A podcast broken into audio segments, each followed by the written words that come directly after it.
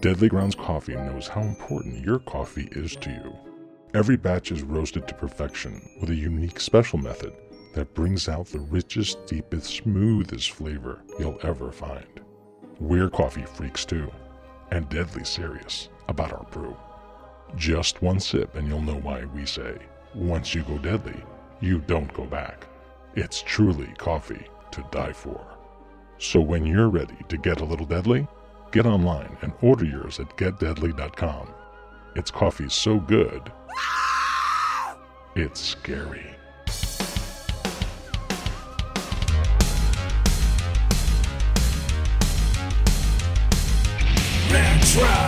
Greetings and welcome once again to another episode of the Retro Reductibus Cephala podcast. That's the only show that celebrates all the things that made growing up awesome. We are part of the Dorkening and Inebriart podcast networks, and as always, we are brought to you tonight by Deadly Grounds Coffee. Coffee to die for. I am your host of the moment. My name is Parasite Steve, aka Steve Van Samson, aka Steve of Destruction, though nobody calls me that. And with me tonight is my 8-bit buddy, Mr. We call him sometimes we call him Mr. Alchemy. Sometimes, sometimes we do call that. Sometimes just, we're like, Mr. Alchemy's my dad, but then yeah. other times we're like, no, nah, it's me. So right. hi, yeah, and it, it also let it brings up the uh, the opportunity to go, you know, for you to go. They call me Mr. Mr. Uh, no, Mr. Alchemy. Mr. Alchemy. Oh, I thought I was thought... being Pumbaa now. No, no, that's a that was a different show. well, there's also so, those who call me Tim. There's a lot of ways that could have set up, could have gone. I wasn't. You know, clear. it's not like it's it my was, fault. Was, I, I, I it was apologize. a multiple choice question. I chose C. You know, I you were hoping sorry. I was going to choose, choose A. Sorry. That's uh, okay. You know, you're doing great. You're doing great. It doesn't thanks. matter. I feel great. It's great to be here. Well, of course, it feels great because you're not downstairs locked in the brig. Damn right. I'm on the poop deck. but you know who is? Uh, well, I'll, you know what? I'll tell you. Tell this week, this week, this particular week, we actually have a talented New York based comedian and writer, the man who built the media empire known as Dumb Industries with nothing but a dream, some barbed wire, and his mitts. With Dumb Industries, he's the producer of quality web-based programming pro- programming. Uh, you know what? I'm just going to go back and say entertainment, such as the Mary Jo, such as the Mary Jo Pehl Show, the Dumb Industries Mystery Hour, and the hilarious monthly live riffing show, The Mads Are Back. Ladies and gentlemen, down in the brig, it's Chris Gersbeck. Hey, welcome to the show, Chris. Hey guys, thanks so much for throwing me down here and um, listing all my credits. That was really nice. I felt good. I appreciate it. We well, like I feel make sure that our prisoners like feel appreciated, but also yes. know that they are prisoners. No, I, I appreciate it. Yeah, if you guys were just like, yeah, this guy's down here, I would be oh, just a little pissed off. But there's a if you, we're you've like, done your research. So. There's a man with a hat. Yeah, we there there's there's there's a beard as well. There's a he's a hat and a beard. Mm-hmm. Uh, I I do want to say, you know, Chris, you know, I know it's I know it's kind of messy down there in the brig. Now, now, okay, just so you know, this is your first time here, so I'll I'll tell you the dank, the mildewy death smell, that that's actually supposed to be there. But I have to explain all the VHS tapes. All right, like yeah. all right, you're not going to believe this, but like not. I, I was going through them. I, I I have to compliment you on the collection. It's quite good. Well, you know, the funny thing is they're not credit. even ours. We can't take, they're, we can't take they're not even ours. Like not even oh. half an hour ago, this frigging portal opened up and apparently it went directly to the dumpster behind the last blockbuster and they all just kind of like fell through that dumpster. Yes. So you may you may be rifling through things you've already previously rifled through. Yes, yes. Um um so yeah, just few yeah. few things I've recognized, yeah, but I don't see yeah. a VCR down here though, so I don't know what good they're going to do. Right, because there was no planning. There was no planning. Yep. It was it was it was. Yeah. It also works completely out of nowhere for the torture. You know, to be like, oh, there's all these wonderfully horrible VHS tapes that I could watch. Right. But right. I just have to look at the tape. You know. Yeah. Yeah. Right. It's, it's, like it's like oh my god, mm-hmm. like oh my god, they have uh, you know on the floor is Bleeders starring Rutger Hauer with the actual blood like cover that you can mush around with your thumb, and I I don't even have a VCR to play it. Like what am I supposed to do? It's torture. I just move the blood around. It's like that Twilight Zone where the world ends and the guy's happy because he can yes. read, and then his glasses break. Exactly. Uh, yes, time enough at last, starring Burgess yep. Meredith. One of the mm. three Burgess Meredith episodes. I, I feel like it's the second best. I feel like it's the, the obsolete man is is the number one for me. But anyway. obsolete, yeah, good one. Oh, oh my god, that one is as poignant as that show got. But that's enough about that. So first, let me just say, uh, welcome to the show. We appreciate you being here. Of course, thanks for having me. Yeah. Um. So my wife and I, just so you know, we'll start with this. My wife and I are actually really big fans of the Mads are back, and we've caught many episodes over the last couple of years. And uh, I gotta say, and I I'm being completely serious here. Like it really helped us get through the pandemic Thank because you. I love hearing know, that. It's that's the best. That yeah. it's it's 100% true because there was nothing we could do. There were no, you know, you couldn't go to the movies. You couldn't go to like jack shit. So oh by the way, you can swear. So we so it was like nice. you had to create events like sometimes yeah, we totally. on Friday nights we would, you know, go into the basement on the TV we don't usually use, and that was like a special movie night. Like we'll just, yeah, yeah. you know, you got to like create like things that are not a big deal that become big deals because there's just nothing you can do. And with with the Mads are back being on like a random day of the week, it's mm-hmm. like Tuesday. Uh, it was really really fun um, to that's to look forward to. Yeah, I mean it's it's it goes both ways because I don't know what the hell I would have done had I not been working on these kinds of shows. Like had Frank not reached out to me and said like, "Hey, do you think we can do this thing online?" Like I might have lost my mind during the pandemic and then yeah. so uh it's yeah no it's it goes both ways absolutely but i love hearing that it's it helped people especially like i think back to like those early months of the pandemic and like we started doing the show i think in july but we'd been planning it for like months leading up to that and um i still have like a lot of like those like early pandemic memories are like still like seared in my brain like there's like the, those like the, those feelings of like uncertainty and like mm-hmm. and fear yeah. and stuff it's all yeah. right it's like tattooed in my brain. Um, but yeah. I, I like I I just absolutely love hearing that it's it's been like a source of comfort to people while hmm. they were trapped in their homes. so yeah, I appreciate gives a, that. Gives a dose of like you know normalcy and some kind of like you know hope in a in a bleak time, and and and not like in a way that feels like world changing. It's just fun.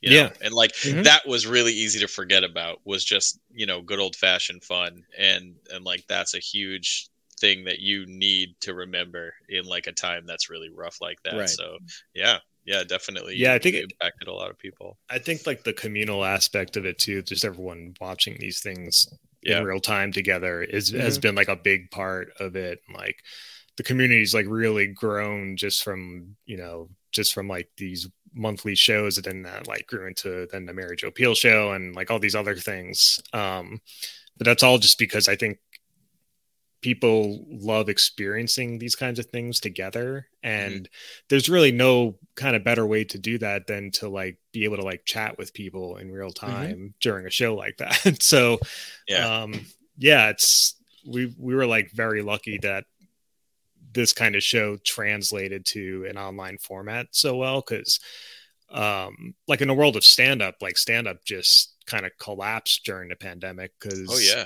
it just not it's not the same experience. Someone doing stand up on a on a on a zoom show is like just not the same as going to a club and seeing it.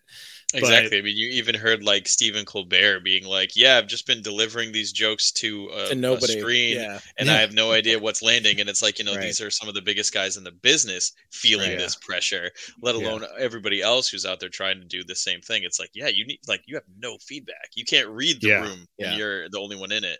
Right I think Trace and Frank actually they still worry about that because they're not getting any feedback. They never look at the chat. They don't. They always say they don't want to look at the chat because they don't want to be like influenced by anyone. They also think hmm. that their fans are probably funnier than them, so they like ignore the chat completely. And um, yeah, it's it's you know it it's uh oh god, I just lost my train of thought. Sorry. Um, it's like it, it, left the station. it happens all the time, you know. Uh, yeah, it's a new skill set though to have to cultivate to be able to stay witty and and make jokes and not worry about if they landed or not because it's like I don't right. know, man. It's like right, as good right, as a tweet in the night. Like if nobody sees it, whatever. But like yeah. you said it and it's out there. I think that's why like I think the goal for both Trace and Frank is to make the other one laugh because then it's like, oh, I earned yeah. their laugh. Yeah. And so like that joke was good. Yeah. Um, but yeah, it's I think it's it's it's tough for them. I mean, it's enjoyable for all of us, but mm. I think they're like, is this stuff landing? And I tell them every time, I'm like, yes, like you guys are funny on yeah. fire, yeah. like you're killing yeah. it. Yeah, that is really interesting. You know, I didn't I didn't think of that, but that that actually describes uh you know the band that uh the two of us used to be in um we pretty much you know nobody yeah. else gave a crap so we're like well do you like it mm-hmm. right well we like do you like this band do you like this riff and yeah. they're like yeah this I is, like this, the smell of my rad. own farts. Yeah, let's keep doing it. yeah. but so if they're just trying to make each other laugh, that's really great. And of course, yeah. whenever the other one snickers, like that is one of the best parts, just overall. Yeah, yeah. When it's they break each other, yeah. it's so yeah. good. Yeah, so funny. Yeah. And so before we get too far into this, for those who are listening tonight on our show and don't actually know what we're talking about, uh, so the Mads are back is a web show you produce. Dumb Industries is your company, mm-hmm. and um, these are uh, Trace and Frank. It's Trace Beaulieu and Frank Conniff, the uh, the original mad scientists. Well, not the original original, but the more famous uh, the Mads from Mystery Science Theater 3000, Dr. Forrester, and of the course, classic Mads. The classic Mads. Mads. and of course, yeah. Uh, yeah, not counting uh, Mr. J. Elvis Weinstein, who mm. of course was the original. But the uh, yeah, so in TV's Frank, you know, Forrester and TV's Frank. I mean, they're they're just the uh, the dream team as far as I'm concerned. So yeah, uh, and you have them, and and uh, you know, you you guys pick a movie, and then you uh, you do like a pre-show and you're on there and trace and frank are on there and sometimes you have a guest and uh, you do a little chat and then um, you get into the movie and the video is becomes just the movie. Mm-hmm. so if people are thinking like oh mystery science theater well it's not mystery science theater it's the mads are back it's just similar. So you know you, just like RiffTrax or something like that you're just hearing the voices and they're not playing characters they're just themselves but they are riffing in the mm-hmm. exact same way yep. and uh and stuff like that and i'm i'm like really excited to know like the the genesis of this and like what your process is but before we before we get to that at least like okay little bookkeeping that's yeah. that's what we're talking about for those for those of know. you out there who just blindly listen to our episodes yeah. don't care the subject matter at all. We're really you're like i just i just tuned in for a guy wearing a hat. I just like hats. You put that in the the title steve. I don't know why you did that. Um so i want to go back so um so, Chris, mm. on the Dumb Industries About Us page, which I read today extensively. Oh, nice. It yes, it mentions that uh, in 2015 mm. you did some work for MTV, and uh, it, you you mentioned the state of which I I'm did. Yeah, I didn't. Um, I didn't work with MTV when at the very beginning of the pandemic. Um, I okay. was I was yeah, and this this cat won't leave me alone now that she's here. Um, at the beginning of the pandemic, I had been working with this podcast Risk, uh, which is a storytelling show. It was live in New York City, and they they did tours and stuff. Uh, it's hosted by Kevin Allison, who's one of the members of MTV's The State. Uh, yeah, uh, which is like you know the sketch show in the '90s. Yeah, love love The State. Yeah. Um. So when the pandemic happened, the state wanted to do like an online reunion type of thing, and Kevin recommended me to do the publicity for that for that show. So I got oh, to okay. I got to meet all the all the guys in the state and I mean all you know online and everything. But mm-hmm. yeah, that was that was super surreal as someone who like grew up loving those guys. I mean, it was already weird that I was like working with one of them and then like to get to meet all of them, it was just it was insane. Very um cool. but yeah, no, I never I never worked at MTV. I should maybe I should update that. Maybe it's too confusing because I feel like the state is not recognizable unless you put like MTV's the state in front of it. well, yeah, it's too general of a of a title. Yeah, yeah. yeah. So, no. but um, okay, well, that's cool. That's cool. That's still really cool. Yeah, yeah I mean, um, So so you did promotion stuff. Yeah, I so I started in in stand up in 2015, but like I very quickly got into producing and um I started just doing that more and more. Then like I kind of stepped back from producing to focus or step back from stand up to do more production type stuff. Like I just liked the behind the scenes work more and I felt like you know like my talents were better suited for that. So um I started doing more and more of that. And with that just comes like you have to publicize your shows. You have to reach out to press. You have to yeah. make people want to come out to your events, which is in New York City extremely hard to do when there's just so much incredibly like, competitive. Right? Yeah, there's just God. so much stuff going on and mm. everyone's scattered throughout the entire city. Like every borough's got like its own weird little scene and everything. Um, but like I got I got pretty good at just getting like local press and getting people to come out to shows and everything. And um, I so then I was working at this comedy club QED.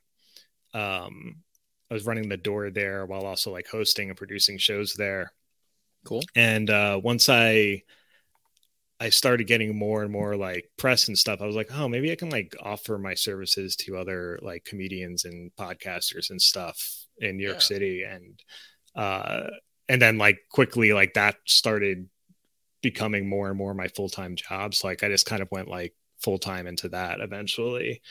Then the pandemic happened and like everything completely changed but right.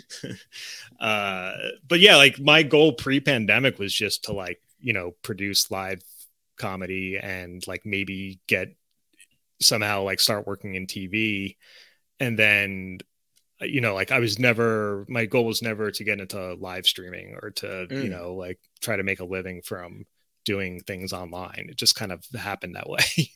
So at that uh, point there was no inkling for a dumb industries or anything like that. That just that came no later. i mean yeah like i always i use the name dumb um like just as like a logo to put on my my, my the shows that i was doing live. So like and like oh, i had like oh, okay. a weekly newsletter that i would like send out to people. And then but it was like you know pre-pandemic i had maybe like 500 people on that newsletter and now it's like 10,000 or something and that's wow, all man. just because of the online growth and people buying tickets like every month and yeah um so yeah it really went from like pretty much nothing to something like yeah that's pretty much overnight yeah. it was it was exciting awesome. That yeah. is exciting. And mm-hmm. as a, you know, a fan of Mystery Science Theater, I can say that, you know, our brand, us Misties, are like diehards. You know, yeah. we just oh, we're yeah. starved at all time. And it's funny because there are so many factions of that original crew mm-hmm. that have mm-hmm. gone on to do stuff over the years.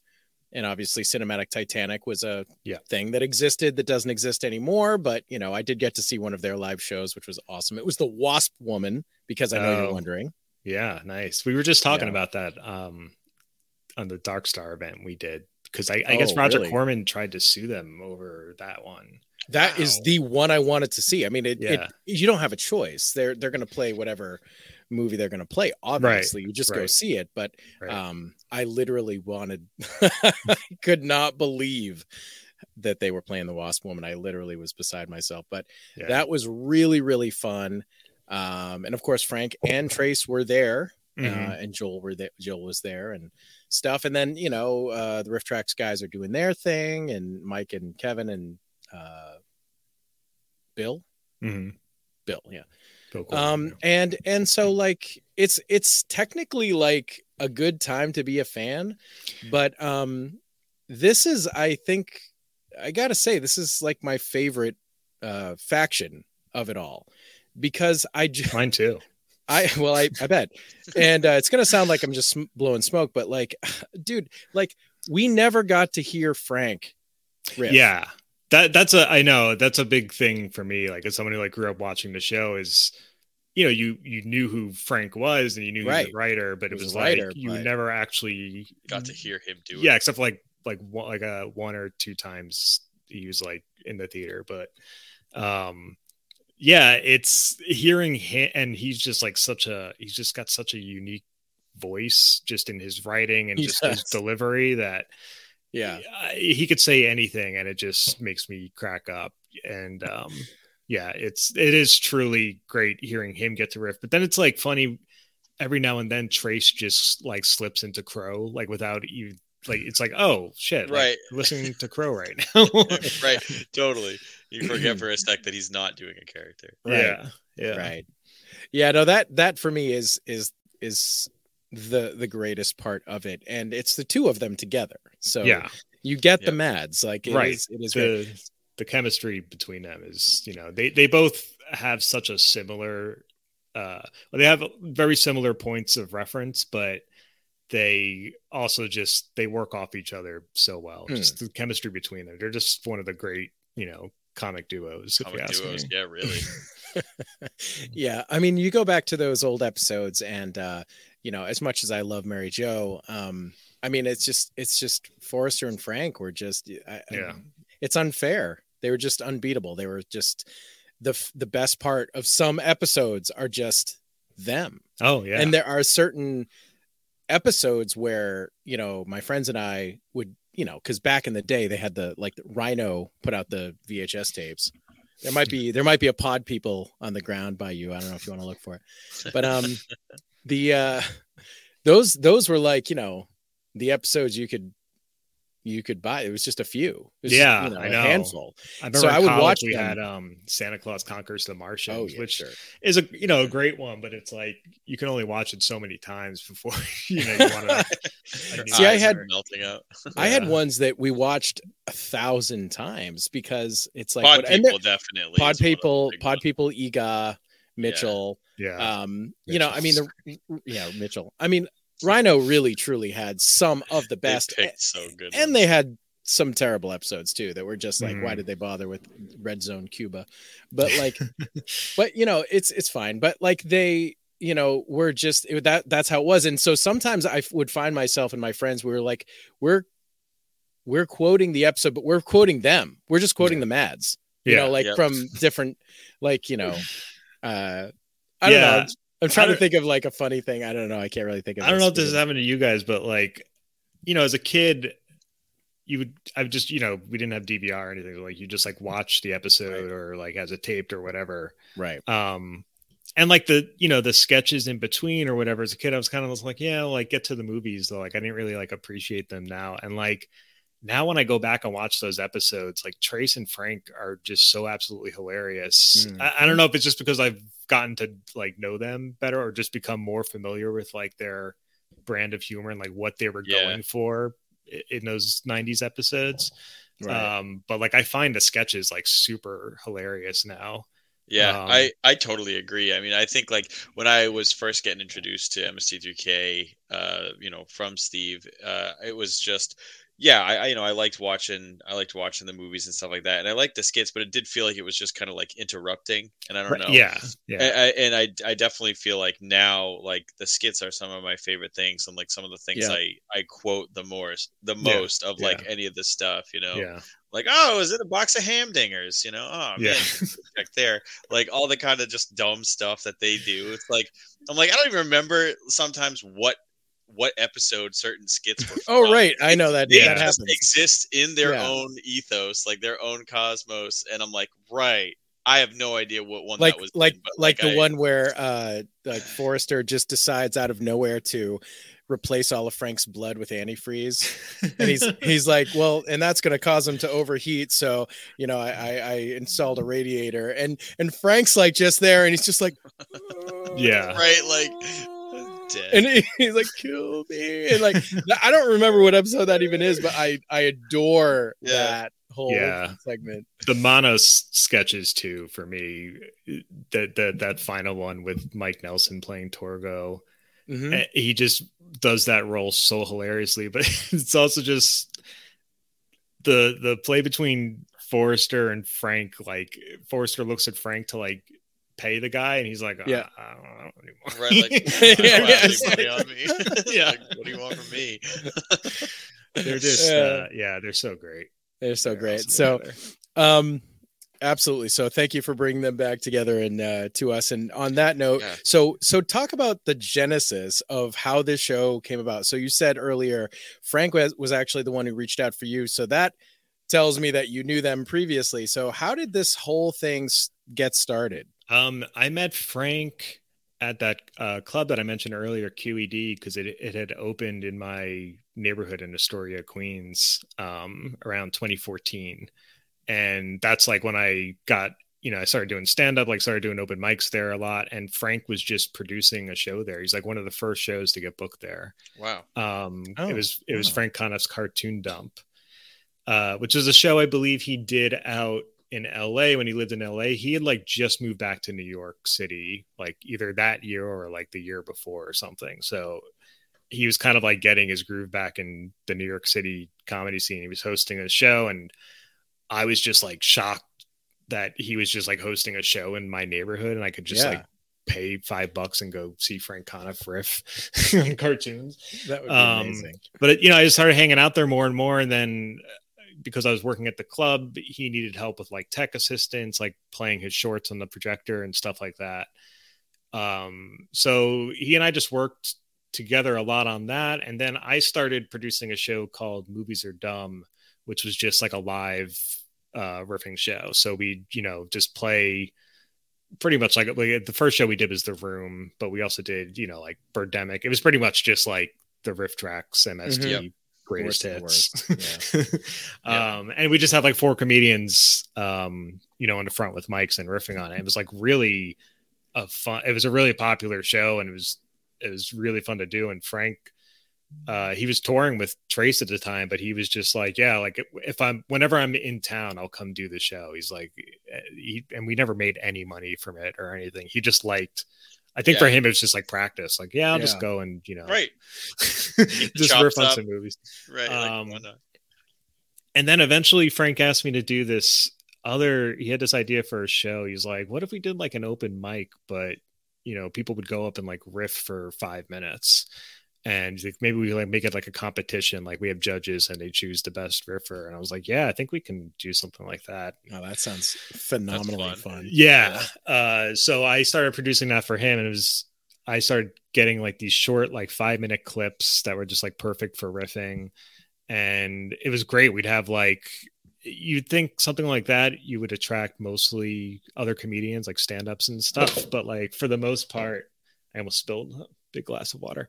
Uh, for the most part, um, it was like just pretty dirty. Yeah, it was just like MST fans uh, who would come and riff, and like they were like the funniest people. It wasn't like the comedians who were hanging out at the comedy club. It was like just like the fans going up there and like just having such a a good understanding of like riffing, and it was yeah. just like amazing to see. Um, you know, and you'd have like 40 people come and like, you know, we'd do like groups of three and it was just so much fun just watching people riff. yeah it's it's almost like you know getting up there on uh you know doing karaoke or something like yeah it's, it's yeah yeah same kind of idea you're like bearing your soul open mic night or something but you're yeah. uh you're riffing i've never heard of anything like that that's, that's so amazing. fun yeah it was awesome, really awesome. it was such a awesome great idea concept and yeah it, it was awesome but then uh the pandemic happened it was just like there was no way to continue. Really, I mean, we could have figured out a way to do that, but just like logistically, it's like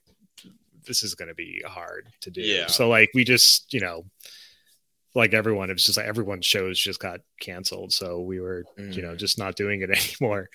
Uh, but then it was like May of 2020, and Frank emailed me and was like, "Hey, Trace and I are thinking of trying to do the show online somehow. Do you know any way we can do that?"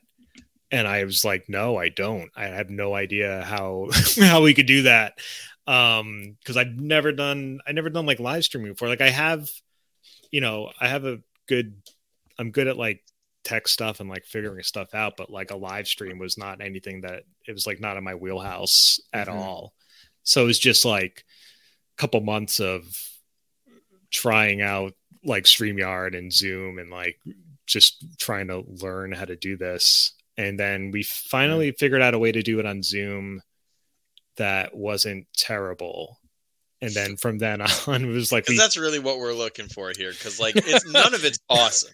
Yeah, we're not looking for good ourselves, and it's like God, nothing feels amazing. But like, it was as long as it's not terrible. Those early days were like hard though, because like I yeah. think everyone was also at the very same time, everyone was like trying to figure this shit out. So yeah, yeah. Um, but it was like we would i think when we first tried streamyard we put the movie on and trace and frank were just getting the movie at like 15 second differentiation. Like so it was they were all their riffs were just totally off. It wasn't fun. It was like distracting and um like when that happened i was like i don't know if this is going to be doable. Like how i don't think it's going to be doable the way that they want to do it but i just like kept testing things and upgraded my internet and all this stuff and we finally finally it worked and we were like really lucky that you know that they already had like this amazing built-in fan base who were just like dying to see them live. Yeah. Like it was like the perfect time obviously to like launch yeah, we something like mm-hmm. that. So yeah.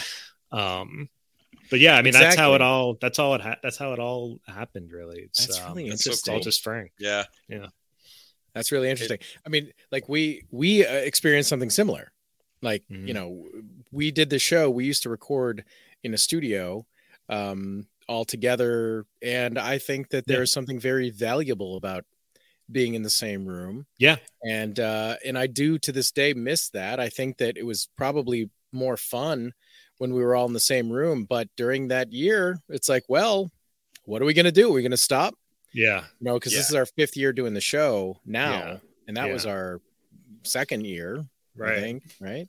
Yeah. So, no, it's I, I exactly exactly like pre by the seat of our pants and be like pre-pandemic. Well, I would have like always preferred to have heard a podcast where like you know all the people are in the same room because it just yeah. you, it feels like it's like a different energy. It is now totally different. Yeah, yeah, but like now I feel like it's totally acceptable to like just do a podcast this mm-hmm. way. And it's actually yeah. i mean it's it's safer and a lot of times it like can sound a lot better just because everyone's like yeah. isolated. It's true um, yeah. Yeah. Everybody has to just take care of their own shit. Yeah. buy a better mic. Come on. Right get a better mic you know upgrade your stuff. Yeah. And it's it's different you know because like podcasting is kind of one thing but i feel like i always think about it when uh when like voice actors or voice acting is done in a right. vacuum and you find out from people that it's like oh yeah we never interacted in in yeah. the studio it's like wow you know sometimes people hide it well but sometimes like a lot of times you can totally tell oh yeah there's just no cohesion between the deliveries of these different people and stuff like that and you're like oh yeah these were all just kind of done i think one at a time and yeah i think that's something that I've picked up on on like later seasons of The Simpsons. It's like, oh, they Harry Shearer was clearly like in a closet studio somewhere recording all these lines, like right. But like those early episodes, they actually would like all like record, you know, in a mm-hmm. studio together. That it just doesn't make sense to do do that anymore. But yeah, you do right. lose you right. lose that. Yeah, that I think you definitely lose something of, there. Yeah. Yeah, like we learned that um, you know, we lost Kevin Conroy last year at the end of oh, last God. year. Yeah. And uh, you know, all of the uh, all the those actors, all the Bruce Timm Justice League verse, the all those guys, or just even Batman the animated series, they were coming out of the woodwork telling stories after he passed, and it's like you know they they you know Mark Hamill's like no like we were we were all in this random studio in freaking Nevada or something like the just just yeah. in the middle of the desert. And we are just all there together, and and, and it's like the camaraderie, yeah, is yeah. just apparent people you know, pick up on that you know sure. it, it's yeah. yeah. it's that energy that that the other actor gives you back and yeah. you hear so many actors always saying that about how chemistry is so important in movies and all this stuff it's like yeah it's, that's a really good point uh tim mm. with the uh with the cartoons and stuff like that you can really yeah. hear it when it's not there oh yeah but yeah. yeah but but if you guys were you know not able to do it this way uh like trace doesn't live in new york right? No, so no, he's so, in Minnesota. Yeah, Minnesota. Like yeah, so yeah, so right. I mean, like, you know, exactly. And, and, yeah, yeah, and he doesn't. He doesn't seem like he wants. He, I mean, they both want to get back out on the road, but you know, it's still not completely safe out there. So I think mm-hmm. they're like extra cautious about that stuff. But mm-hmm. mm-hmm. you know, it hasn't. We've still been able to do a show every month for almost three years now. Um, and there's no way that they would have been able to do that many shows even right, if they were like right, right. on the road all the time right um yep. so yeah, yeah, so there's definitely give and take and you know for yeah. us on the show here like you know we it, it, it enabled us to have guests that we never would be able to such as yourself so yeah. like same sort yeah. of thing yeah. like you know yeah you take um, the you know silver lining every chance you can it is yeah. for sure good stuff they had uh they they had the mads i don't know if uh, so correct me if i'm wrong they had a live show you're talking about them doing tours they did have a live show that was the mads is it was it the mads are back yeah they it's it's funny because I think they decided to call themselves the Mads or something, and it was it was just because they had gotten asked to do one show. I think in like in like North Carolina or something. Some some it was somewhere around there, and it was like Easter weekend or something, and they got asked to do this. And they were like, "Yeah, we'll do it." And they're like, "Well, what should we call ourselves?" And they're like, "Let's just say the Mads." and someone made a flyer for the show and which I've definitely poster, seen. I rem- I can picture it's like the two of them in tuxedos or suits or something. Yeah, I think that Tim Holly did their artwork uh, for those early posters, and he like designed that logo of them in the tuxedos. Um, but someone had just like put on a poster, "The Mads are back," and it just like kind of stuck for some mm. reason. And then when I guess when their manager had created their Facebook page, he just named it the Mads are back and it just like kind of stuck but like stuck. they had never actually intended for the show to be called that, that. to be called but it's like we realized when we were doing the online show it's like we had to kind of differentiate we had to like have like an actual name for the show and it just i think the early episodes we were we were just saying like the mads riff glenn or glenda but then it was like we should refer to you guys as the mads and then the show as the mads are back just so that there's yeah. like you know some kind yeah. of branding there. Definitely. Yeah. yeah. Nice. It's true mm-hmm. though. That's funny. That's funny how that can just kind of become like a, a spur of the moment, like whim thing. yeah. Actually getting, you know, set in stone later on.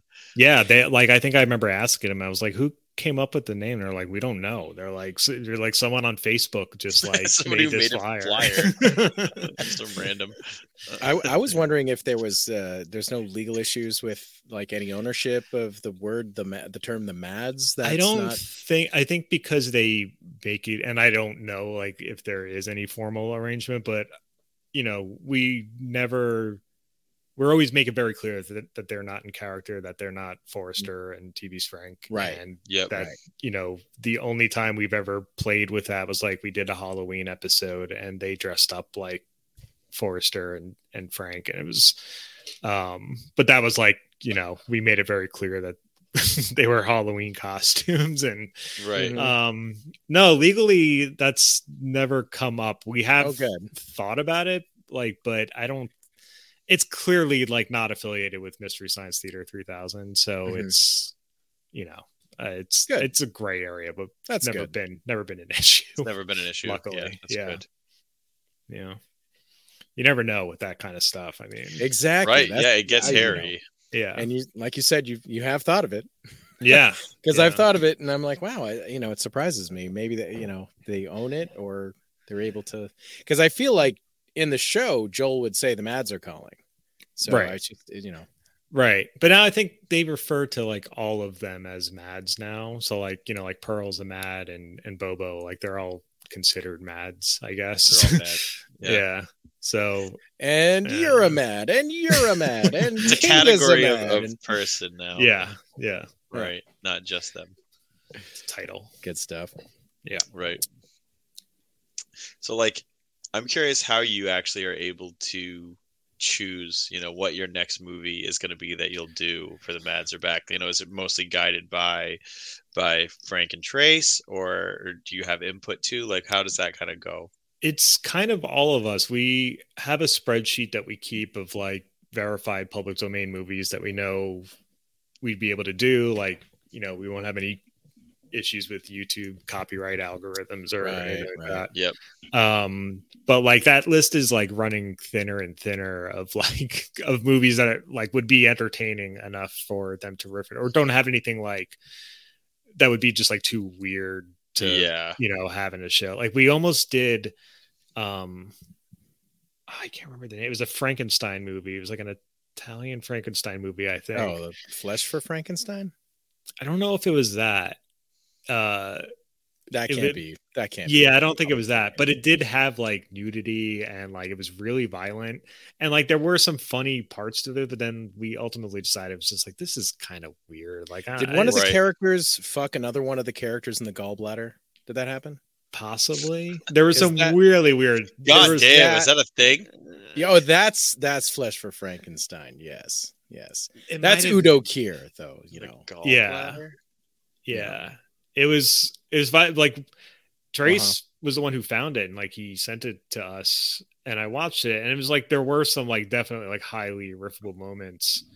Um and we always like edit down the movie so that they're not super long. It was like a 90 minute movie and I started cutting things out of it and then halfway through I was like, "Do you guys really want to do this movie cause it's pretty I was like I can cut this stuff out so that it's not offensive right, not in there. You know, it's not like too weird for a comedy show. I was like, but then you're left with like very little movie and it's just confusing. so um that was like one like we had like Carmen Sarah, the guy, the artist who does all of our artwork. He, yeah, he's even, great. He's great. Even by the way, made up a poster for that and everything. And then we were we were just like, yeah, let's not let's not do that one. So, oh, um, we thought better on it. It just yeah. feels wrong. Yeah, yeah, it was like we, you know, there's there's so many public domain movies out there. It's just like you just have to really dig for them. And a lot of fans send us stuff, and we put that on on the list, and we always mm. check that that those movies out. Um, but there's also there's some movies that we could do, but are just like too boring to riff almost. Like there's like a Vincent right. Price movie, The Bat, I think. I, oh my god. Dude, do you right. think that that's like riffable though? Because like, dude, it keeps coming across, and we're like, ah, it's like, it's not like super bad, riffable. but it's also not super entertaining. It's just like kind of that's because like the better the movie is, the I don't know. yeah, it may not be the best movie to riff, but I yeah. love the Bat, and I will say, I will say this: the Bat look, I have a thing about the bat. Now I have to deliver okay. it. Okay. nice. So so so, so first of all, Agnes Moorehead from mm-hmm. Bewitched mm. is is the star of that movie, not Vincent Price. He's just the name that they put on the poster so uh, people actually okay. watch it. Agnes Moorehead, that is her movie. She is the main character. That she is from the town next door to me, Clinton, Massachusetts. Uh, just saying. Anyway, she's cool as hell and funny, brag. and also that I mean, hey, if you got humble brags, if you got lame claims to fame, you got to spout, you got to shout them. Yeah, you got to go on a podcast or maybe start a podcast so you can have a, a venue to shout, to shout, your lame shit. That's right. But anyway, right. so uh, yeah, so anyway, so she's cool. That movie's great, and uh, that is just about the only um, worthwhile female character to come out of the fifties. Oh, really? I mean, like just about. All right. I mean, because like that honestly, could be like, why they, they don't want to riff it because it's it's, like... it's entirely right, right. possible that it's too it's yeah. it's not regarded as a good movie. It just pisses me off that it's not regarded as a good movie. Right. She's a great character. She's like a very self possessed, very well written, uh, like capable woman, and she doesn't even have a, a love interest in the movie. She's uh, mm. got a like a a friend, like a her her assistant is another lady. Yeah, and uh, it's just a it's just a really great character and a fun an atypical female role uh, for that era. Yeah. Too. Oh my god, for the 50s, are you kidding me? Like every other girl, like they say in Eegah, should come with a handle because you know they're getting carried off every two seconds or fainting with their dainty little yeah.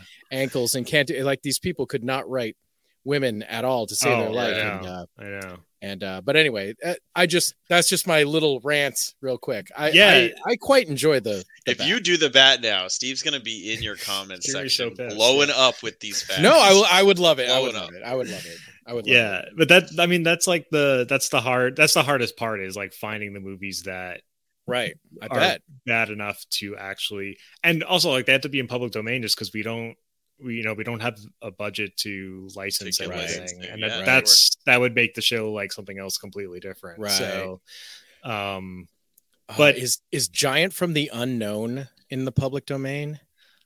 Oh, we find out.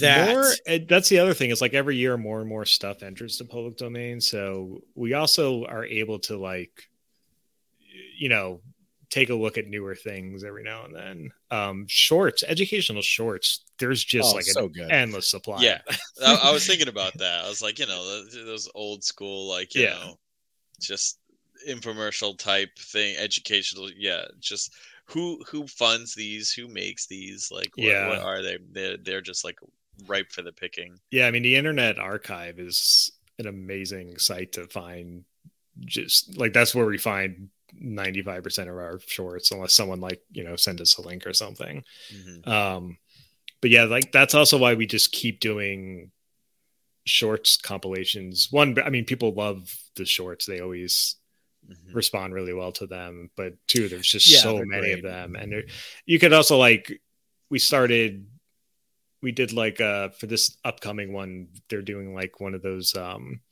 more like industrial type shorts that are more for like warehouse workers to watch. Okay. Yep. Yep. Um, industry like and technology. Yeah. So they're we're starting to like we have to you know start doing stuff like that. And we've also for the longest time avoid tried to avoid movies done on Mystery Science Theater like too often, but we're mm. starting to like run out of movies. So that's why yeah. like more and more like we did Teenagers from Outer Space in mm-hmm. December and um uh, there's uh, Bride of the Monster. Uh, we did a few months. oh yeah, that, so. I had to. I had to get that one. I've had a Bride of the Monster poster framed for quite some time. Oh, nice. It's a great uh, one. Yeah, uh, it's my favorite Ed Wood for some reason. Uh, I think it's like his most cohesive story, even though it's not cohesive. Yeah. But I know. Yeah, it's cohesive within and, itself. you can like if you accept the logic of an Ed Wood movie, it kind of makes sense. It makes enough right. sense. Yeah. And uh, that's the one that uh 8-bit and I just watched again over the over the oh, weekend nice. ready for this. Yeah. yeah. Awesome. Have you guys done Attack of the Giant Leeches? No, we have that. that's public domain. I, f- I know it is, but I feel like when we tried to run it through YouTube, it got flagged as being owned by some. Oh, Th- that's oh, becoming more and more of an issue, actually, because there's now these like companies that claim to like get the rights back to your content to mm-hmm. make sure like people aren't stealing your stuff. But like what it really is is, you know, movie licensors trying to like claim that they own a movie like Dimension 5 or something. Oh, right. And so right. they'll claim ownership of it. And then there's no YouTube doesn't even really like they don't look into it. They're not like, no, this is public domain. How can you claim it? They're just like accept it.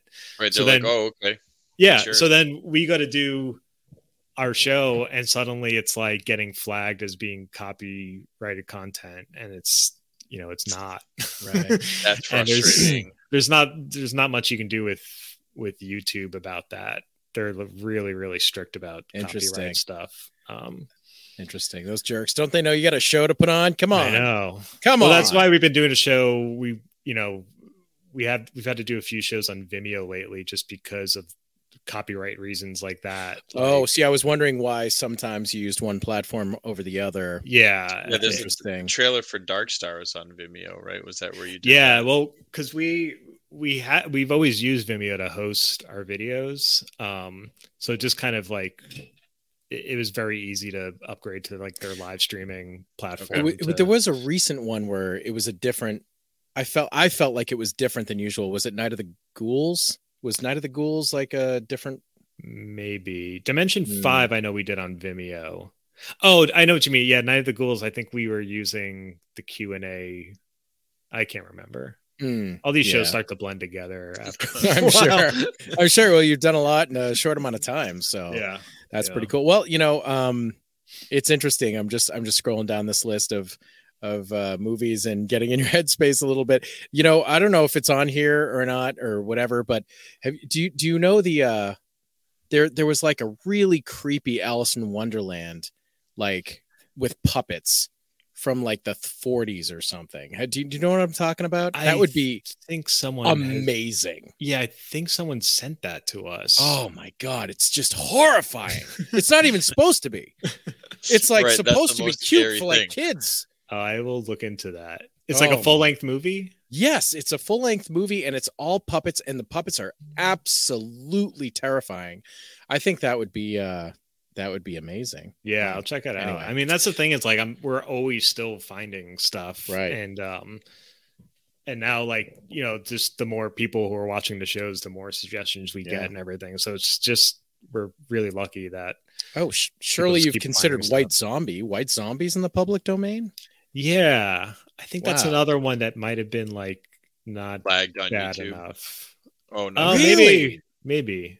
It's I mean it's it's it's like this weird classic, I Mhm. guess, but um it's it's terrible. It's absolutely it's Isn't and I, that- I mean oh, I am is. I am like the Lugosi guy too. I I, I have a Is that the movie that's like the first instance of the word zombie, or am I thinking of something? No, I else? think I think I think you are is, right. I think that that may I know it holds some distinction like that.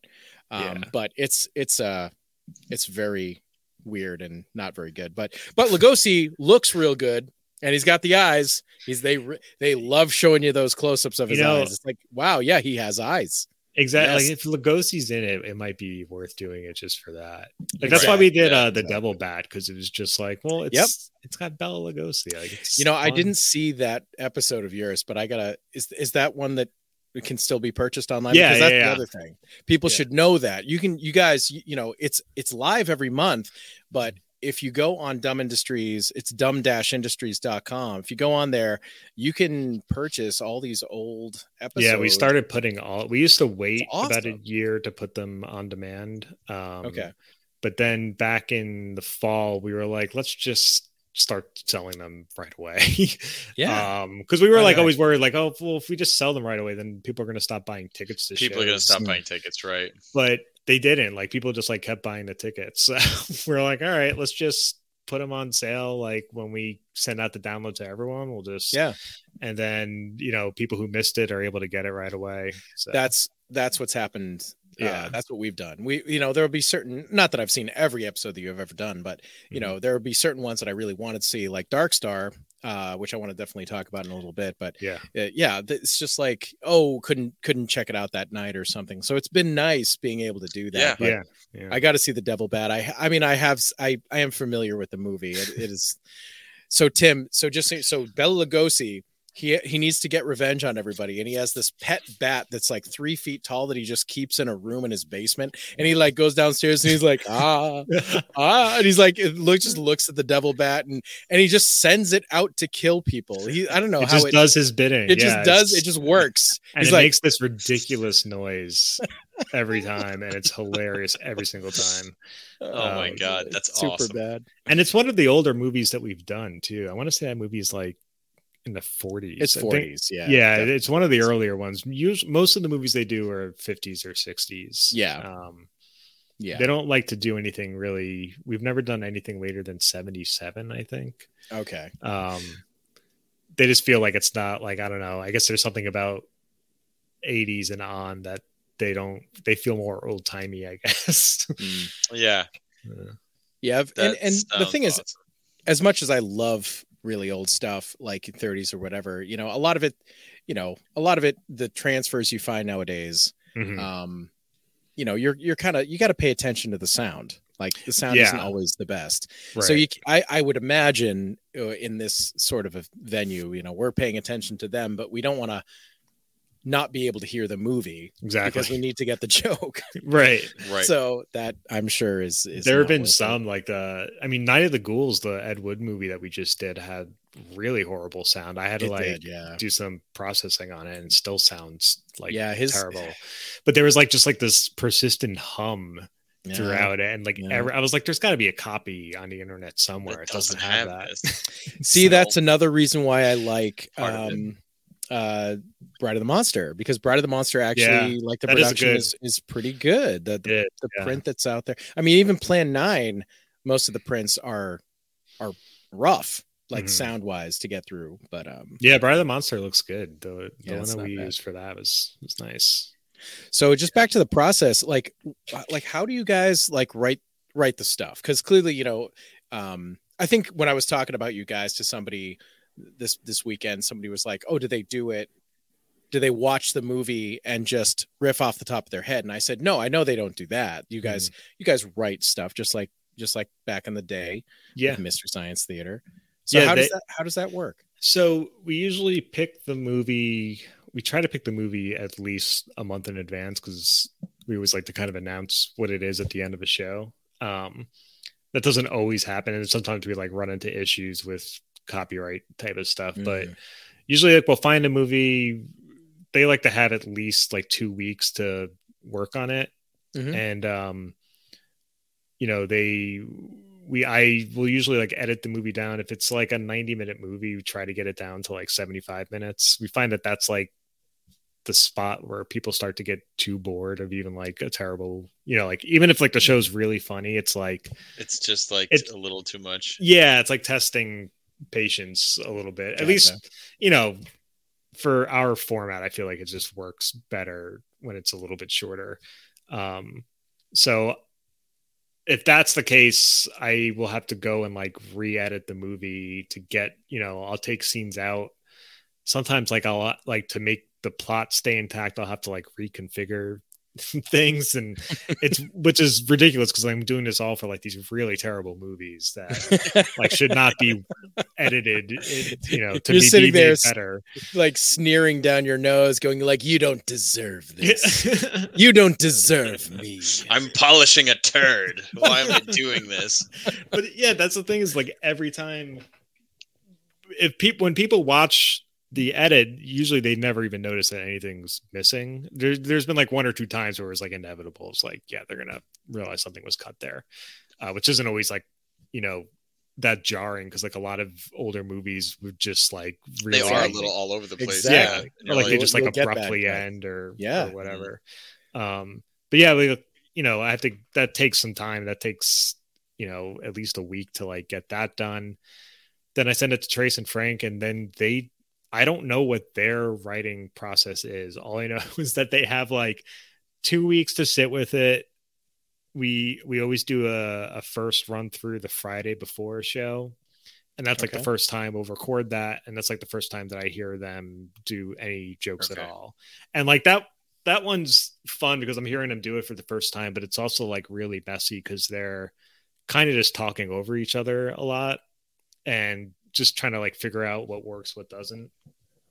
Um, so eventually they'll, you know, we do that. We do the the tech rehearsal. We do the full run through.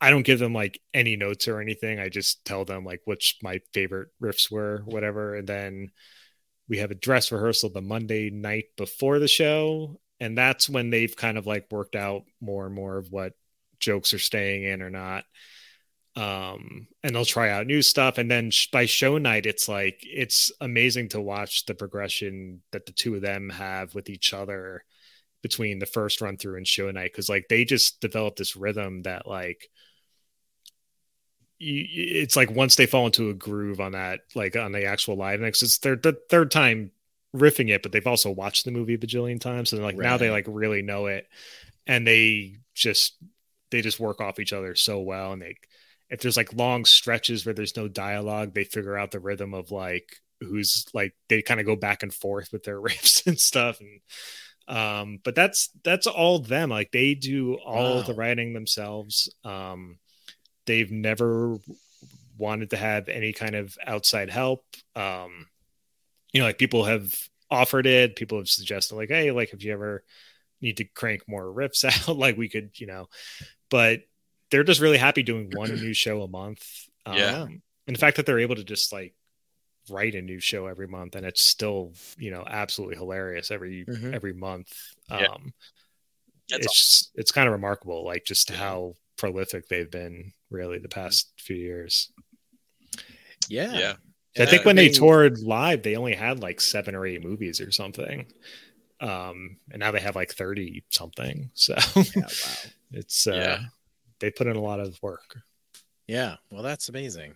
So that's it's it's very interesting to know because it seems like the the magic is a secret even to you. yeah, on your own damn show. I don't. Yeah, I mean, it's you know they don't need my help in that department. So I've right. always my you know my idea is always just like well that they've got that covered. Like they don't know social media for shit, but I got mm. that covered. so mm. it's like, you know, it's always been there you go. It's very great. much uh and Frank is Frank always books the the guests because he's just got an amazing phone. I was curious and, about that. Yeah, how you pick your guests and stuff. So Frank usually pulls someone in. It's usually he just like texts a friend like a few days before, and they're like, oh, sure. okay. right. It's very right. informal. It's never, yeah. and we found early on if you try to reach out to someone and they're really busy, like like a Patton Oswalt type, like you know, like he has said to Frank, like I would really love to do it. He's like, but I just I can't, and like Frank doesn't want to keep asking him, so it's just yeah. kind of like yeah, you just move on. But like, there's they also they just have so many you know legitimate like really good friends in comedy that they're yeah. able to just have them come by and um yeah like you know jonah ray is always down to hang out with them like he's he shows up to the live stream sometimes and just like hangs out in the chat. Oh, like, that's so like, that's super cool. Yeah, just cool dude. Of there. Does, yeah. Now does now what I want to know is does Jonah Ray own a shirt that says "I'm not Chris Gersbeck"? He does. I sent him one. Yes, um, that's fantastic. I've never seen. I haven't seen him wear it at all, but he did. He did receive it. Yes, it's the only one too. Um, For those just listening and don't know what you look like, you look like Jonah Ray a little bit. Yeah, a little, a little bit. bit. more than a. Well, there's there's um, more of there's a passing resemblance. Right? Yeah. Well, the yeah. I mean, I'm hoping I sent them with that T-shirt with the idea that like hopefully sometime I'll be like out on the West Coast the same time as he, and we could like very quickly just meet up and take a picture real quick. yeah, with the two on. shirts. Yeah. I always have the shirt in my backpack just in case. just in case I run into I know, I need to carry it around.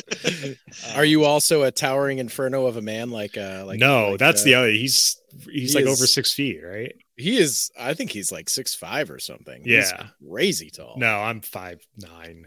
He yeah. he'd tower over me, I'm sure. Yeah. So you need a, an arrow, an up and down arrow. yeah. um. So, uh. So Chris, this this is like this is so fun talking to you, and uh, you know, we'd love to have you back on some other time if, if yeah, you're willing to come back on. But I definitely want to make sure we before we run out of time. Um, I want to talk about Darkstar. Yeah. Because that was yeah. your big event that you guys just did. So I'll just I'll just open it up. Uh, so 8-bit, you want to run down a little bit of what Darkstar is? And then so so yeah i mean i am relatively new to understanding what darkstar is but same. dark star the interactive girl same. Girl same girl.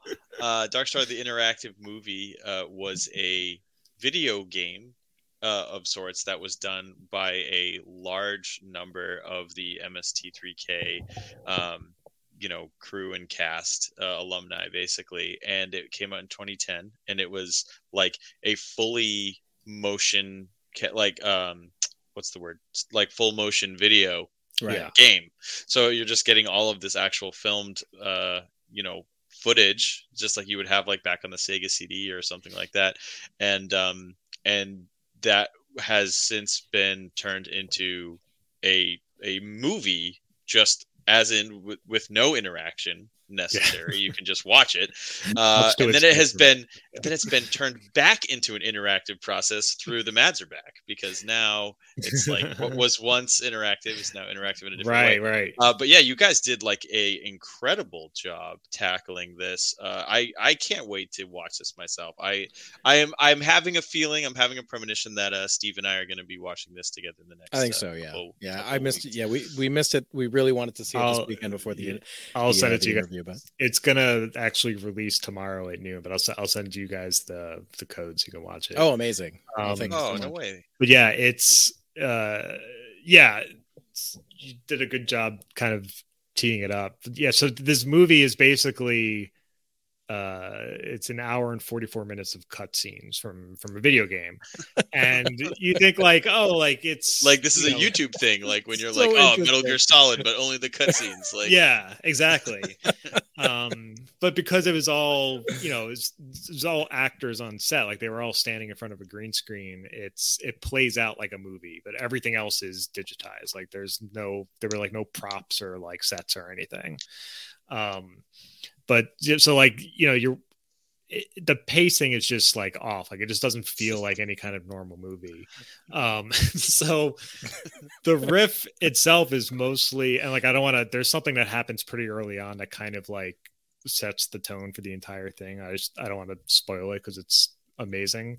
But the pacing it just you feel like you're watching you know with their commentary over it it's it's more about them remembering filming mm. this stuff like 20 oh, years ago.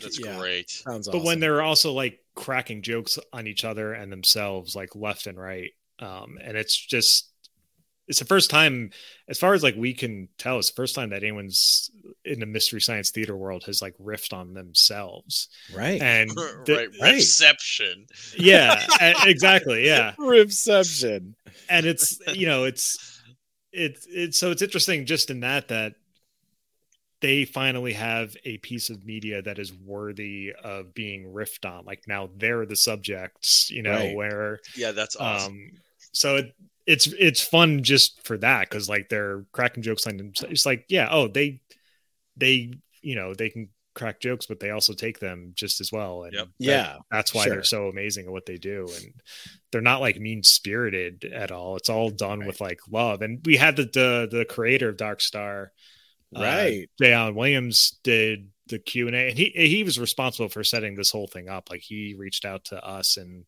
um, oh, wow. had this idea like, wow, hey, I'm putting a really new cool.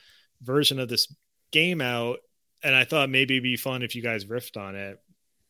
Um, and Trace was like, yeah, it might be cool. Like, and Trace was like, just can you reach out to him and just like get on a call with him and see if you think this would be good? And I watched it. I was like, it's not good for like a Mads. Like I, we didn't want to do it as a Mads event because it just doesn't fit their style at all. And also like they didn't want to have to write you know, for an hour and 44 minute movie that they're also in. So, okay. So that's why it was like a different sort of bonus episode. Exactly. Yeah. We okay. didn't want it to be a Mads okay. And then it was also like, you know, we're all, they're all still friends with Mary Jo and Bees and J. Elvis Weinstein. And I work with Mary Jo and Bees and, you know, all those people before. So it was kind of just like, let's just invite our friends to we'll just like record. We'll just put it on yeah. This will be the first time you guys are watching it ever, and uh, and we'll just record it. And it's like we were like, you guys don't have to riff. Like, don't feel like you have to be like riffing every five seconds. Like, think of it as a commentary track, mm-hmm. uh, but like go nuts like with whatever else. Yeah. So it's a good blend of them uh, telling stories about that time and also just like they're just on fire with with their riffs. Oh, so my god! So great. that's another that's another humongous first. Not yeah. only are they for the first time riffing on something that they're they're in, but they're also riffing. It's the first time that they're riffing while seeing something for the first time. I know, like I know. You know There's like a lot of layers just, to it. yeah, they're just ad libbing. It's they're just yeah, they're just yeah. commentary tracking it. Yeah, but it's uh, proof that is that also are, fascinating. Yeah, it's proof that they're just.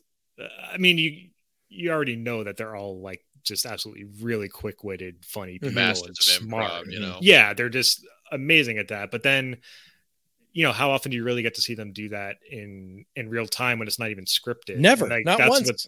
Yeah, yeah, and like that's what us. this is all completely improvised, but they're all just like rattling joke after joke off. Oh, oh my god, um, amazing!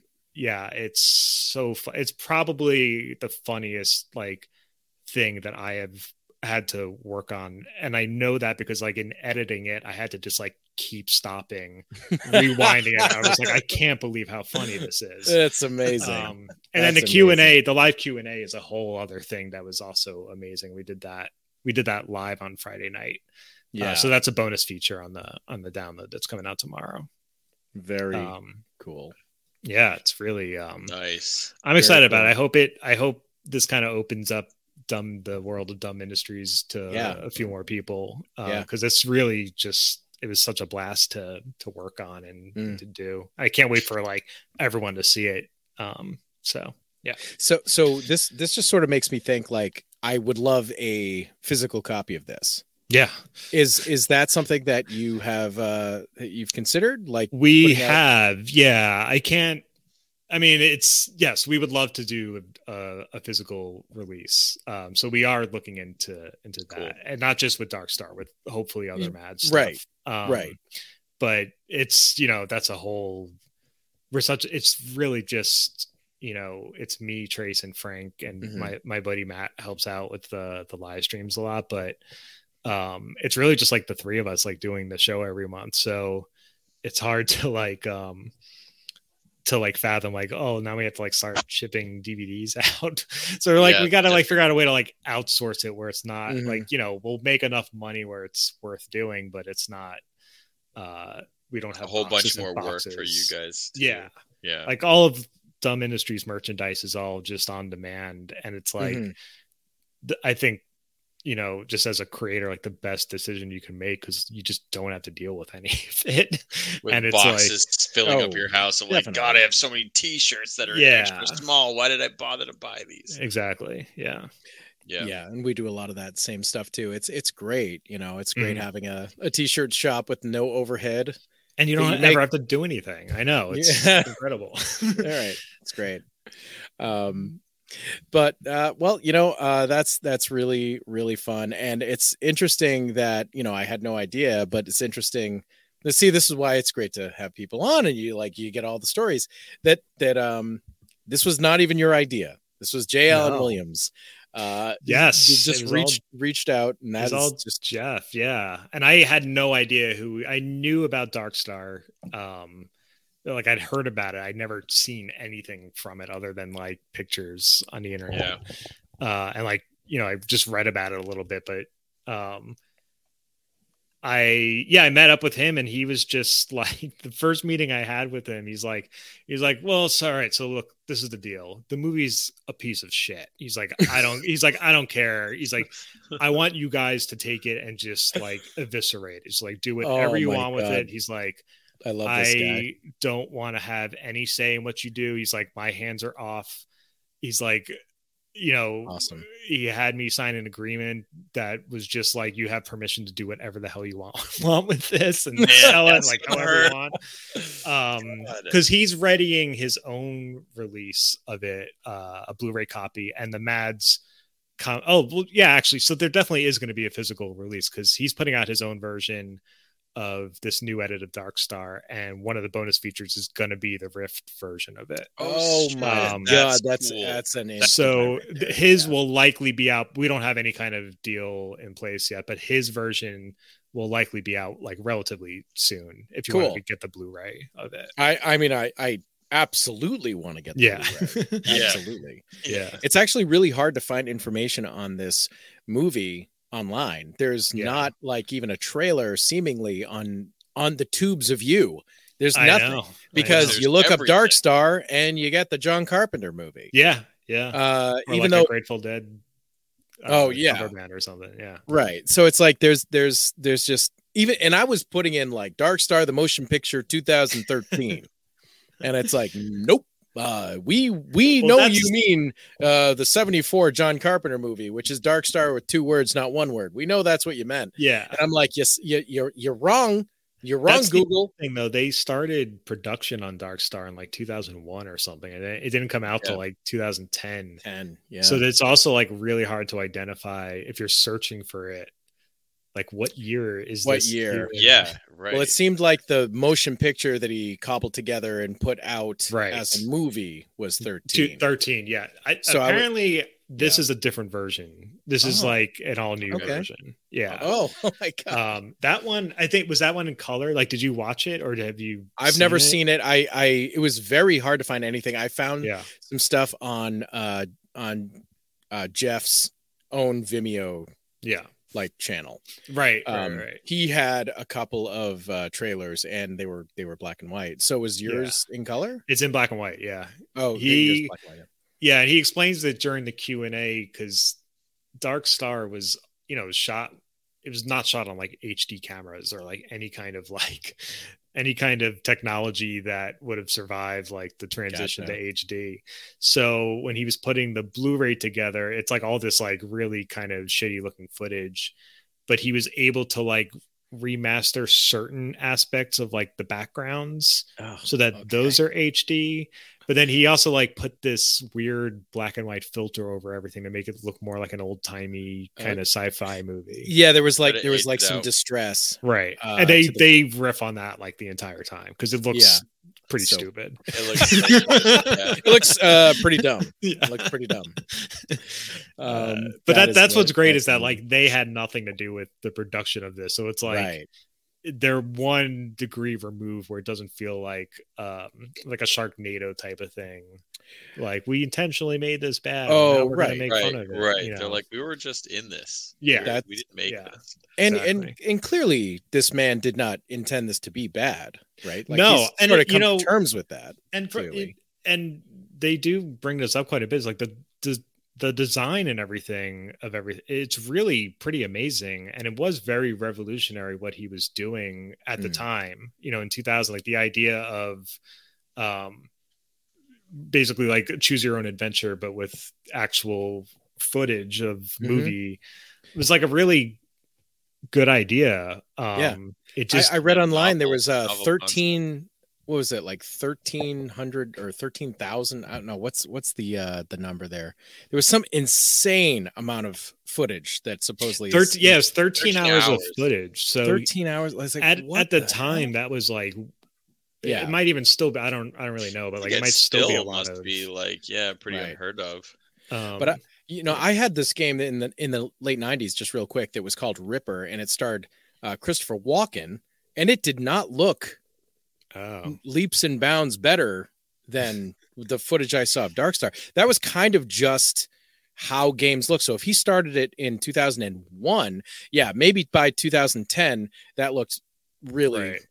dated, right. but you right. know, maybe for 98 yeah 90 97 98 96 you know that's yeah, not far impressive. from 2001 yeah. Uh, it, yeah. was kind of how things looked back then that i distinctly remember no, and that's the like, thing is like you, you know, yeah. if you were to just take this at face value and say like, oh, this is just like a pretty shitty low budget mm-hmm. sci-fi, but it was a game. No, it was a game. Yeah, you can like cut totally it. Some, it's like it's clearly scenes from a video game. Yeah. So like you can cut it some slack there. Yeah, um, right. I mean, if you cobbled together all the footage of Tia Carrere from the Daedalus encounter, I'm sure it uh, wouldn't be much better looking than Darkstar. That's a deep right. cut, folks. I've never seen that. What is that? Oh, oh, that's a game. The uh, the Daedalus encounter, uh, starring Tia Carrere. Yes. Wait, was this an arcade game? No, this was a PC oh. game. Same idea. Same okay. exact idea. Bunch of uh, the Tim said it. The full motion video. That was totally what every box said. Yeah. It's an FMV uh, point and click it, with puzzles, and yeah. you just get to the next movie clip. It was so big and, then, um, like it really was. watching yeah. moving yeah. video on a it, computer screen. It was a it was a thing. Like yeah. they were generating Sega CD and like the 3DO yep. systems mm-hmm. yep. were definitely yep. trying to push that as like the future of of right. what you could do with graphics is full motion. Like what's better mm-hmm. graphics than real life? And uh, you know it's kind of funny because now it's like yeah, but it's like also the aspect ratio of a postage stamp and right. it runs at 20 frames per second. So um, I feel like we could do better, you know. Yeah. But yeah, it's it's pretty it's pretty amazing. I mean, I yeah. I am like I am definitely um a you know big fan of playing video games and stuff like that, and I would love to be able to track down to play Darkstar, but like it's right. not available anymore. I know. I, I would love to compare, you know, and just see like how they cut it together and stuff. But like I, I straight up just cannot find. Yeah, it. and from what Jeff said, like even if you had a physical copy of it, um, well, you got to find a computer that will like you know that has like a yeah you need like a windows which you know. is harder and harder to find. Yeah you need he said xp i think like five years ago he said that he was able to get it to run on a mac booted up with boot camp but okay. um but it like didn't play like well or anything. Mm. And I don't think that the game ever played well. Like I think it was always like right, right, like really frustrating. yeah. just, um, I I found a thread on uh, good old games that somebody had had reached out to someone who was part of the process uh, in making Darkstar. Um, so I don't know if it is uh, if it is uh, J. Allen Williams, right?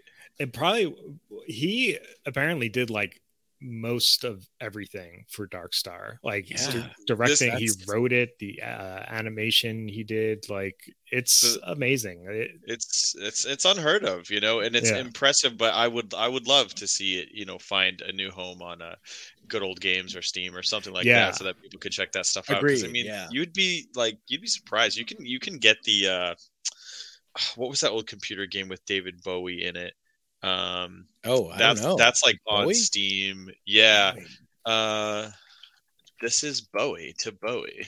This is uh, David Bowie from 1985's uh, uh, it's called, it's called Omikron, the Nomad Soul. Oh, was that like in the 90s?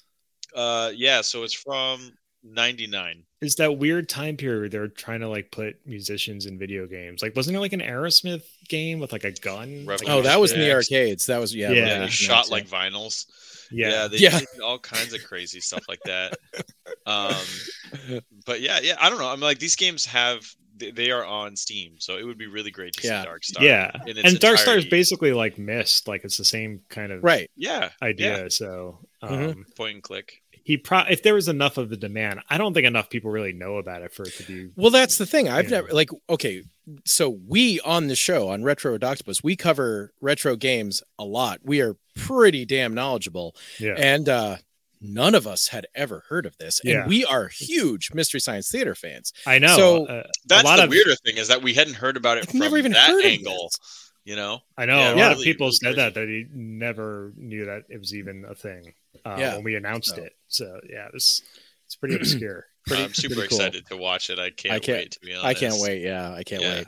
Um, Chris, thank you so much for coming on. Uh, before before you get out of here, uh, we, we we like to swing things back to retro. Um, we don't have that much time. Let's. I'll just ask you this: what's what's your favorite, or maybe if you can narrow it down to one, two, three classic episodes of Mystery Science Theater. Like if you if you're gonna pop one in today to like tonight, like um, like give me la- give me your give me your top three. Laser Blast is always oh, yeah. the go to for me. I don't know that. I think that episode kind of airs in like that that weird era where Trace was still on, but Frank but wasn't. Frank I think had Frank left. had already left. Yeah, and it's like there's only like six episodes in that season or something, and that's one of them. And it's like so.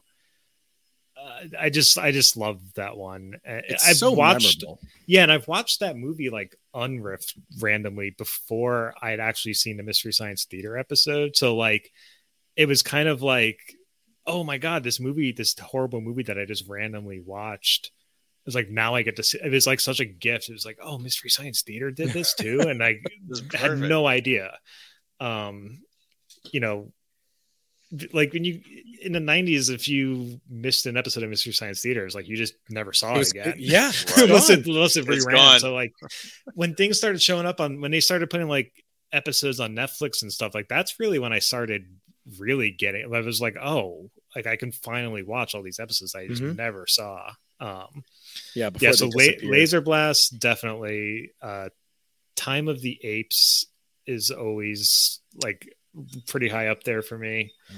Uh, I think that might have been like the first episode I actually. I don't know that seen. one. I've, I've never seen that. One. Oh, that's that's a great one. I think they okay. did it in the KTMA season two, which I've been, I've never seen that, but it's like season three or season four, okay. and it's Time of the Apes is a Planet of the Apes ripoff uh, that I believe it's it's it's a Japanese movie, but they took this like what was going to be a kind of like Planet of the Apes TV series for kids. Like there was going to be like kids with ape people, like okay. talking apes, and uh, they uh, they took this series and like edited it into a full length movie, and like that's what they're riffing on and it's so it is so goddamn terrible. Um, I I am finding that it is available in entirety on uh, YouTube. So yeah, okay. that's that's any um, official avenue we can. that's a that's definitely a top top tier one. And then I don't know, Mitch Mitchell's always Mitchell. Like Mitchell's a great so go to. I feel like if I'm gonna tell a friend like if they wanted to watch one episode just to like get a kind of like an idea of it, I think Mitchell's a good sort of entry point. I think Mitchell yeah. may be their best overall episode. Yeah. Um, I, I think it's my second favorite just because I love pod people way too much, but um, I, I think I'll go uh, go Eegah for number three. That's just another oh, close Eegah's to my heart. One, yeah. And I got to see uh, I got to see that live with uh, with Jonah. Oh, really? That was something. That was really cool. Wait, did they do Ega for? Oh no, they did. A uh, that was like the Watch Out for Snakes tour. Mm-hmm. Yes, that yes, that. that yeah. was that. Yep, yep. I didn't know if they did that on the uh, Netflix season or not. No, no, they didn't. They did the Netflix season, and then they were like, "Oh, we're doing a live show." Yeah, and it's it's it's MF and Eegah. I'm like, "Oh my god, I have to this has to happen."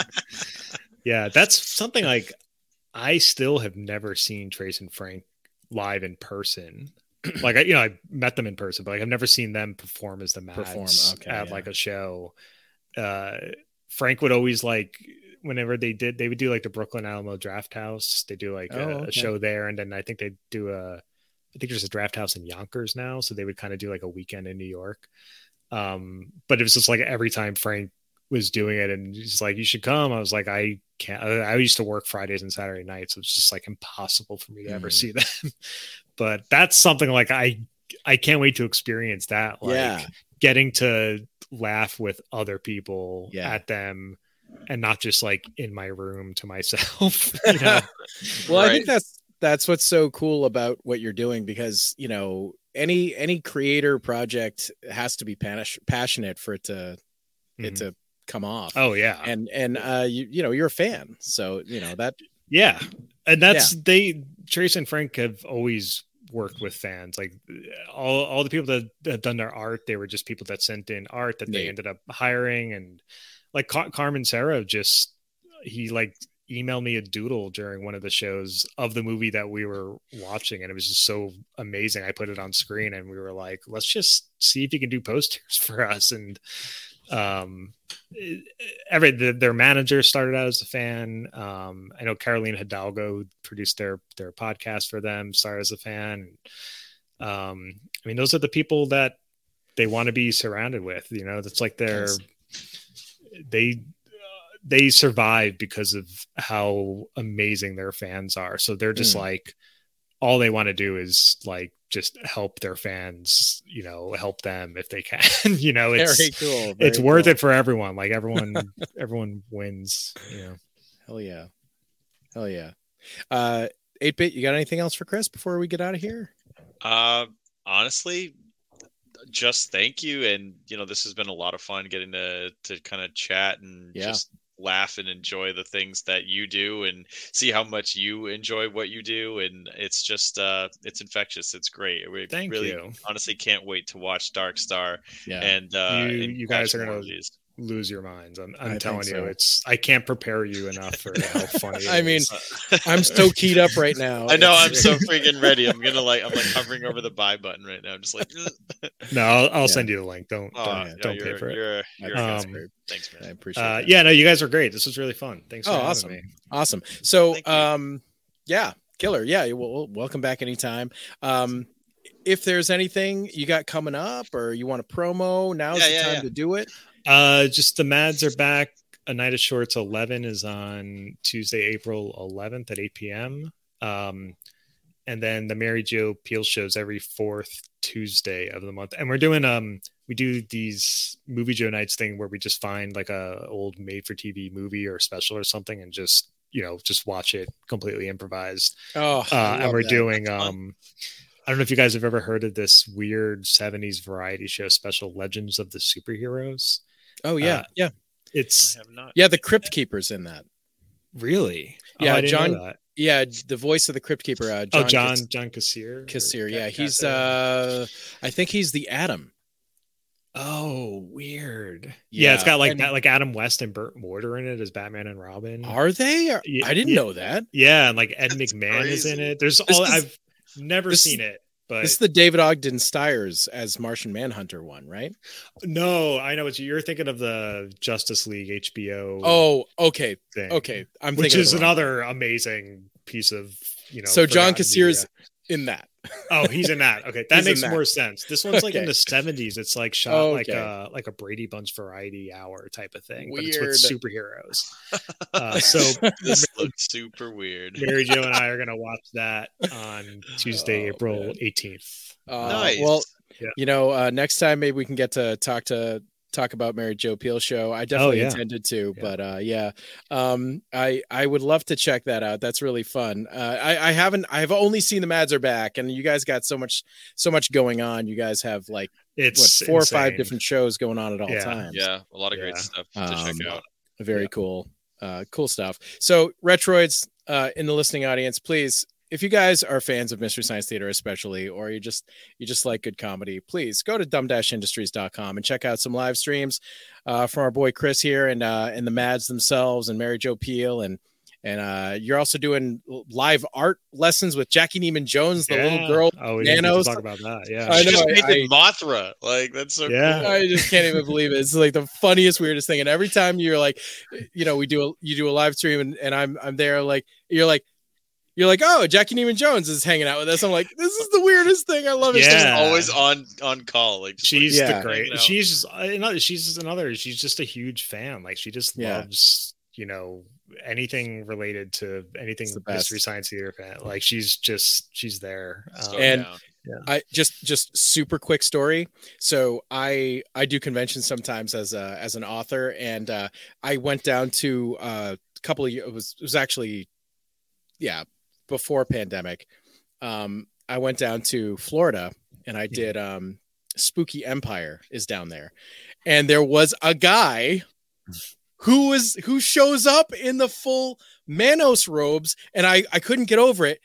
And dude, he he bought it from Jackey Neyman Jones. Yeah, he's like yeah, she, he's like she makes yeah. them. Right? She custom I know, I know. designs them. Yeah but I physically saw a person in the wild. That's awesome. Yeah, that's so cool. Like, he's like, "Oh yeah, I bought it for Jackey Neyman Jones, the uh, little girl from Manos. She makes them. They're three hundred bucks." I'm like, "Oh my god!" She's made something. I think she's up to like fifty something. But she wow, like wow. It, it's a lot of work for her. She yeah, those are they're huge. Um, and you know she has to like they're custom made like and sized and everything yeah um, oh man that's but yeah so cool. people show up at conventions with those a lot like they're becoming oh. more and more common and it's like they're all coming from her right yeah like she's the single source yeah. like if you room. see them yeah. they're like probably from yeah. her oh my god it's the funniest really thing cool. ever uh, so anyway uh guys uh yeah so check out dumb-industries.com my personal opinion as a lifetime mystery the stuff chris is doing over over there is uh is is just the best current callback to the to an awesome show that we all love and uh and you know straight up like i know like i'm just doing an ad for you now but like mm-hmm. it's very cheap it's like 10 bucks that's yes we always and that's like really so important to us yeah it's very um, cheap uh you know I, it's a it's a tuesday night you got nothing going on. What do you do on Tuesdays anyway? Exactly. That's it's why awesome. we pick Tuesdays. There's just too much competition on the weekends. Yeah. like for real. Like it's for a live stream, it's just most people are home on Tuesday nights. Yeah. You know, so yeah. Our show actually comes out on Tuesday. We have a Tentacle Tuesday. Uh, nice. See, we're back to the octopus shit. Tuesdays but, uh, need more shit. anyway, uh, so that's it for for this episode of the Retro Reductibus Cephalic podcast. Uh, we will let you out of the brig down there. So I hope you didn't. Thank God. I hope your I, uh, your, your feet are okay. I only kiss uh, myself three times. Three times. That's okay. I mean, that, yeah. no, that's that's actually is that normal? Is that good. that's good? Okay, good. That's that's that's, that's, pretty good. Yeah, it adds to the um, patine for the next guest. Yeah, you know? yeah. Got a cease in the chamber. awesome stuff. Uh, so, guys, uh, you know, if you haven't jumped ship by now, we certainly hope you've enjoyed this week's journey over the treacherous waters of all the things that made growing up awesome. If you like what you've heard, please hit that little subscribe button and like us on Facebook and Twitter. We are part of the Inebriart Podcast Network. We are part of the Dorkening Podcast Network, and we want you to check out some of our our fabulous brother and sister shows like Epic Tales from the Sewers, Weekly Warp Pipe with Russ Lyman, and Wicked Horror Show, Shark Bites. I mean, there's a lot of shows on the network. It's it's a good time. It's uh plenty plenty of stuff to wet to wet that palate if it needs wetting. If your palate is dry, wet just go. Dry palates yes, are our enemy. Yeah. Yes. Like Chris Gersbeck is, I know he's going to go to the dorkeningnetwork.com and he's going to, I'm already gonna, there. Like, I mean, he's there. there. He's going to be listening to all the shows. It's, I'm it's listening to them all right at the same time right now. Yeah. I don't. It's it's a talent. It's just a symphony it's a talent. noise in my headphones right now, but it's good. I like it. Good, good stuff. Uh, I have been your host. My name is Parasite Steve, and I will see you guys next week. It is. It has certainly been. Uh, it's certainly been a journey. Yeah. It's certainly been a journey. Thanks, guys. You guys have yourself a good night. Thanks, guys.